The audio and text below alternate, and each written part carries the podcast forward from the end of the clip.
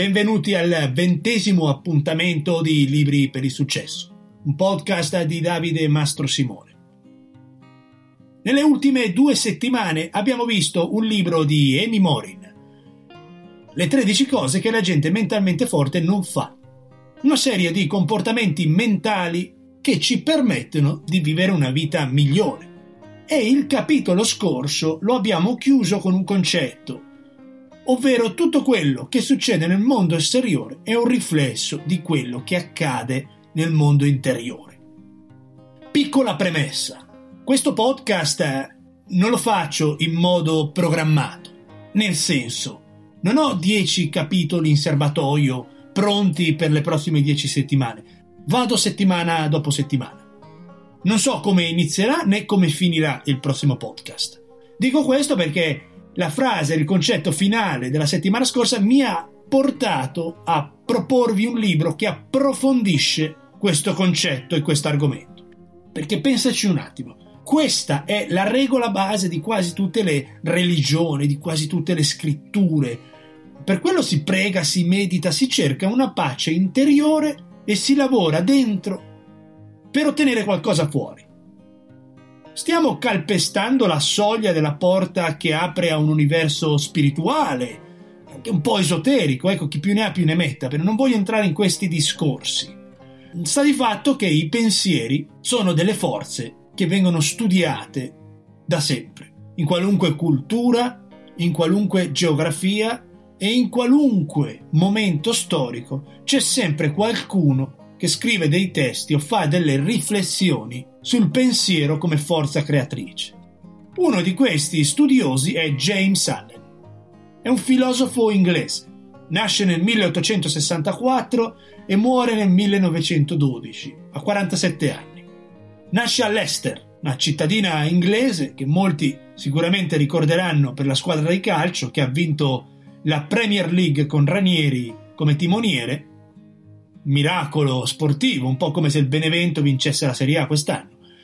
Sono stato solo una volta all'Ester personalmente, per lavoro. Ero rimasto particolarmente colpito dalla quantità di pakistani, indiani o gente del Bangladesh che brulicava tra le strade di quella città. Ecco, sembrava di essere a Bombay. A titolo oggettivo, neutrale, ecco.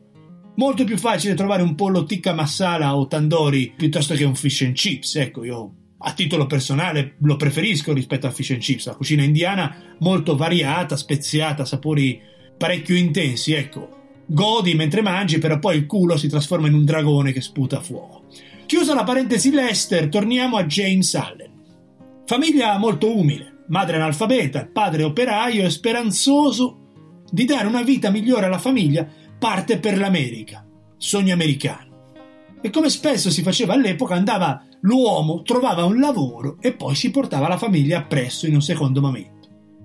Però il destino gira alle spalle al padre di Allen, perché un paio di giorni dopo il suo approdo sulla costa statunitense viene ucciso. Malvivente gli ruba i pochi averi addosso e lo ammazza. Allen è costretto a lavorare per aiutare la famiglia, si trasferisce a Londra e comincia a lavorare come giornalista e reporter lavora per un eh, giornale che si chiama The Herald of uh, Golden Age, che gli permette di sviluppare l'interesse su tematiche spirituali. E poi si apre il suo magazine personale e comincia a scrivere libri. Il più famoso è un libro che si chiama in inglese As a Man Thinketh, che si traduce un po' come Sei come pensi di essere quando cominci a studiare e a leggere i libri di James Allen, ti accorgi che più che un libro devi studiare eh, lo scrittore e il suo concetto, perché ha scritto 20 libri negli ultimi 20 anni della sua vita, uno all'anno. Per l'epoca ovviamente è una mole impressionante, non c'era l'autopubblicazione di Amazon o i PDF. E come fa a scriverne tanti? Qual è il suo segreto? Io una teoria e un'ipotesi me la sono fatta perché ho letto tre libri di Allen. Quello che vi propongo oggi si chiama Il vero segreto del successo. Però James Allen è un po' come Ligabue, quello sforna 30 canzoni e grosso modo sono tutte molto simili, o perlomeno al mio orecchio faccio parecchia fatica a distinguere. E con James Allen succede la stessa cosa. Il concetto che propone in questi svariati libri è grossomodo lo stesso. Lo cucina in modi diversi, ma il sapore che lascia è molto simile. Per questa ragione preferisco affrontare l'argomento James Allen piuttosto che un libro specifico. L'ipotesi che sta alla base di tutto lo studio di James Allen è questa. Gli esseri umani possono cambiare il corso della propria vita modificando i loro pensieri. I pensieri sono come l'ombra che segue il tuo corpo. Tutto inizia dal pensiero. La mente è la sorgente di un potere che crea. Può creare felicità, allegria, gioia, benessere o, d'altra parte, può creare distruzione, malattia, fallimenti. Tutto nasce dal pensiero che coltivi nella tua mente. E non importa per quanto tempo lo hai coltivato, prima o poi darà i suoi frutti. Il pensiero, una volta generato, in un modo o nell'altro esce.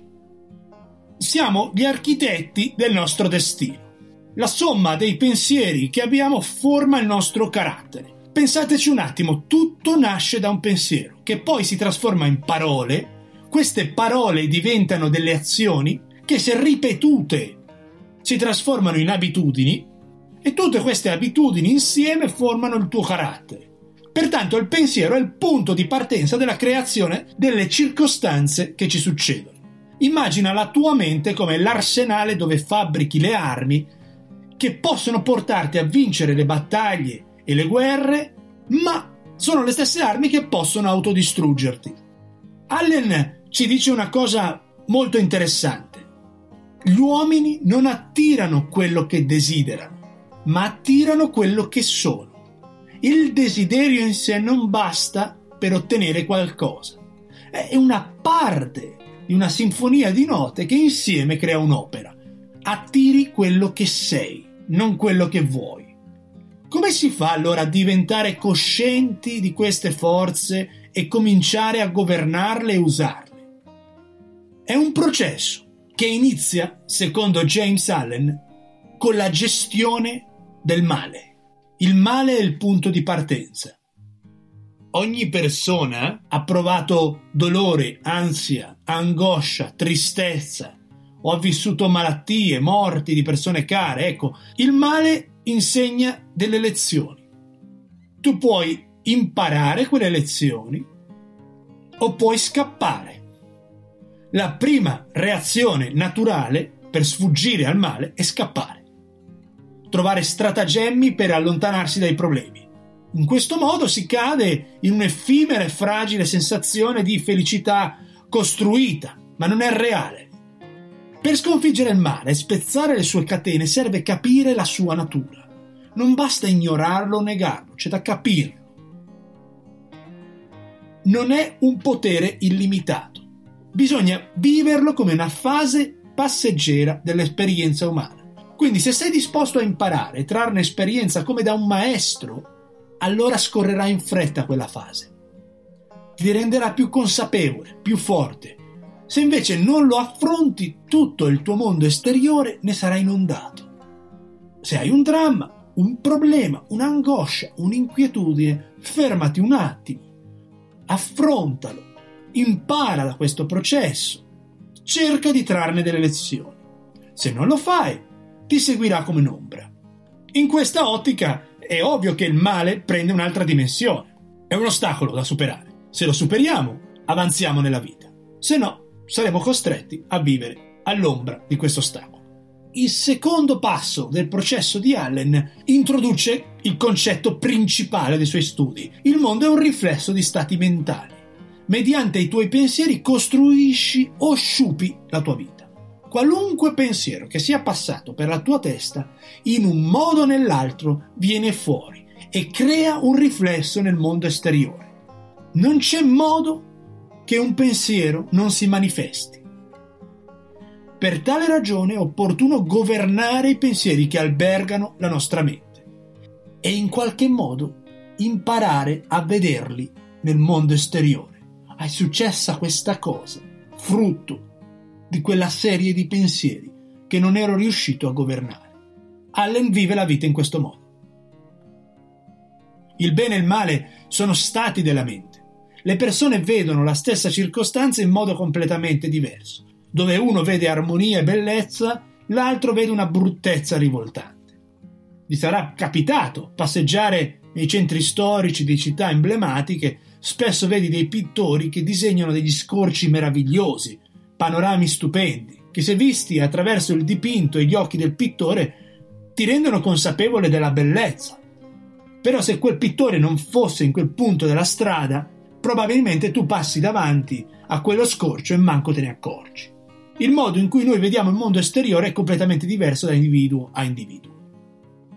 Se il mondo è fatto da stati mentali, se tu desideri gentilezza, devi essere gentile. Se tu chiedi la verità, devi essere vero. Ciò che dai di te lo trovi negli altri in qualche modo. Indipendentemente dal momento che vivi oggi, dallo stato di coscienza che hai, devi iniziare a renderti idoneo per fare un salto di livello. Se tu vuoi cambiare la tua vita, devi cominciare a migliorare la situazione in cui ti trovi. Se stai vivendo un dramma in questo momento, cambia il modo in cui tu lo vedi. Quello è un momento passeggero. Consideralo come un'esperienza, come una lezione da vivere e imparare. Il tuo atteggiamento mentale ti porta a rafforzare le catene che ti legano o a spezzarle. Come si mette in pratica questo? Per esempio, se desideri di vivere in una casa più grande o più spaziosa, meglio arredata, e hai questo pensiero in testa che ti porta a non prenderti cura della tua attuale dimora, non farai mai questo salto. Non ti prendi cura della tua casa attuale perché ne vuoi un'altra. Fai questo, rendi la dimora dove vivi oggi un paradiso, puliscila, elimina il superfluo, rendila accogliente, accendi il fuoco e la luce che scalda gli ospiti che vengono a trovarti. Fai questo lavoro e fallo al massimo perché ti renderà pronto e idoneo per fare un salto verso una casa migliore. Se non lo fai, rimani infognato in quello che desideri. O dici che non hai tempo, perché lavori troppo. Hai troppe cose da fare. Cosa succede? La gente che dice che non ha tempo, però poi torna dal lavoro e quello che fa è immergersi in una dinamica di social media, sta col telefono, guarda Facebook, guarda Instagram, guarda Twitter, guarda YouTube e brucia un'ora di tempo. Poi mangia e si va a vedere una serie dopo l'altra, ma dice che non ha tempo. Se tu torni dal lavoro, perché invece non usiamo quel poco tempo che ci rimane in attività per migliorare il nostro benessere, senza perdere un minuto? E vedrai che piano piano avrai sempre più tempo. Perché noi ci retroalimentiamo dei problemi dici che non hai tempo e quel poco tempo che hai lo butti nel cesso. Se invece quel tempo che hai lo investi in maniera efficace, se usi la mancanza di tempo per acquisire abilità e doti di gestione del tempo, sviluppare agilità mentale, prontezza di azione, per afferrare i, i preziosi momenti liberi che abbiamo, ti renderai idoneo per averne dell'altro.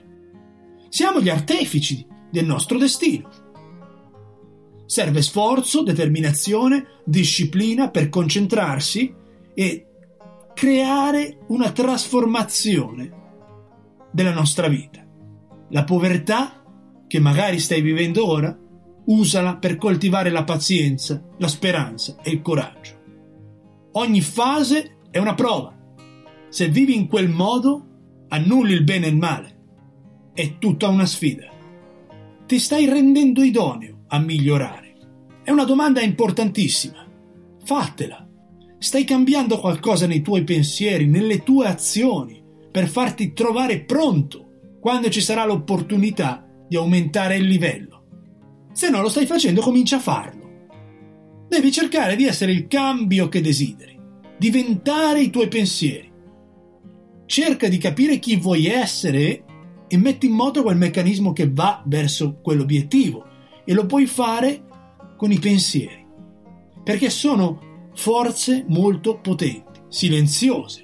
Lavoriamo su noi stessi per acquisire autocontrollo, calma, pazienza e cominciare a governare la mente invece che farci governare dagli impulsi, l'ansia, la rabbia, perché niente migliorerà nel tuo mondo esteriore se tu non lavori nel mondo interiore.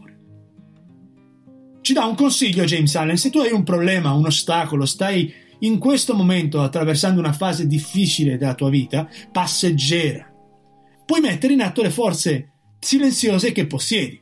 Per esempio, svegliati di buon'ora, trova un posto in casa dove tu possa passare un paio d'ore in tranquillità, in silenzio, chiudi gli occhi e concentrati in quegli episodi della tua vita positivi, sulle battaglie vinte. Cerca di allontanare il pensiero dal problema che hai, da quello che ti affligge in questo momento.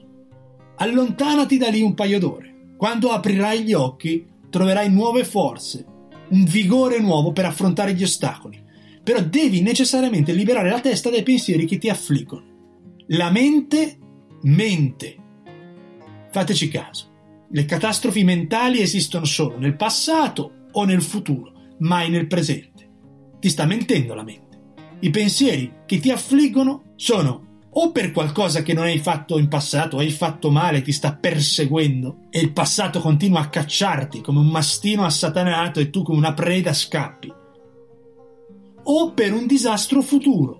Quello che succederà nel futuro non lo sai e non lo può sapere neanche la tua mente. Smetti di creare scenari catastrofici o ipotetici. Quello che è fatto è fatto e quello che non è ancora fatto non sai che risvolti avrà. Quindi impara a governare i tuoi pensieri, a prenderne possesso e dirigerli verso i tuoi obiettivi. Se ti stai affliggendo di qualcosa che succederà, non è ancora successo non lo sai come andranno le cose e non lo sa neanche la tua mente. Stai sereno. Gli sciocchi bramano, desiderano, si lamentano, brontolano. I saggi lavorano e aspettano. Il mondo visibile è sostenuto da quello invisibile. I grandi successi delle persone sono all'inizio dei pensieri che covano. Se li controlli, li innaffi, ti prendi cura di loro e cominci a governare tutto quello che succede nella tua testa, noterai cambi immediati nel mondo visibile. È un dato di fatto. Cambia il modo di pensare e cambierai quello che ti succede. Grazie.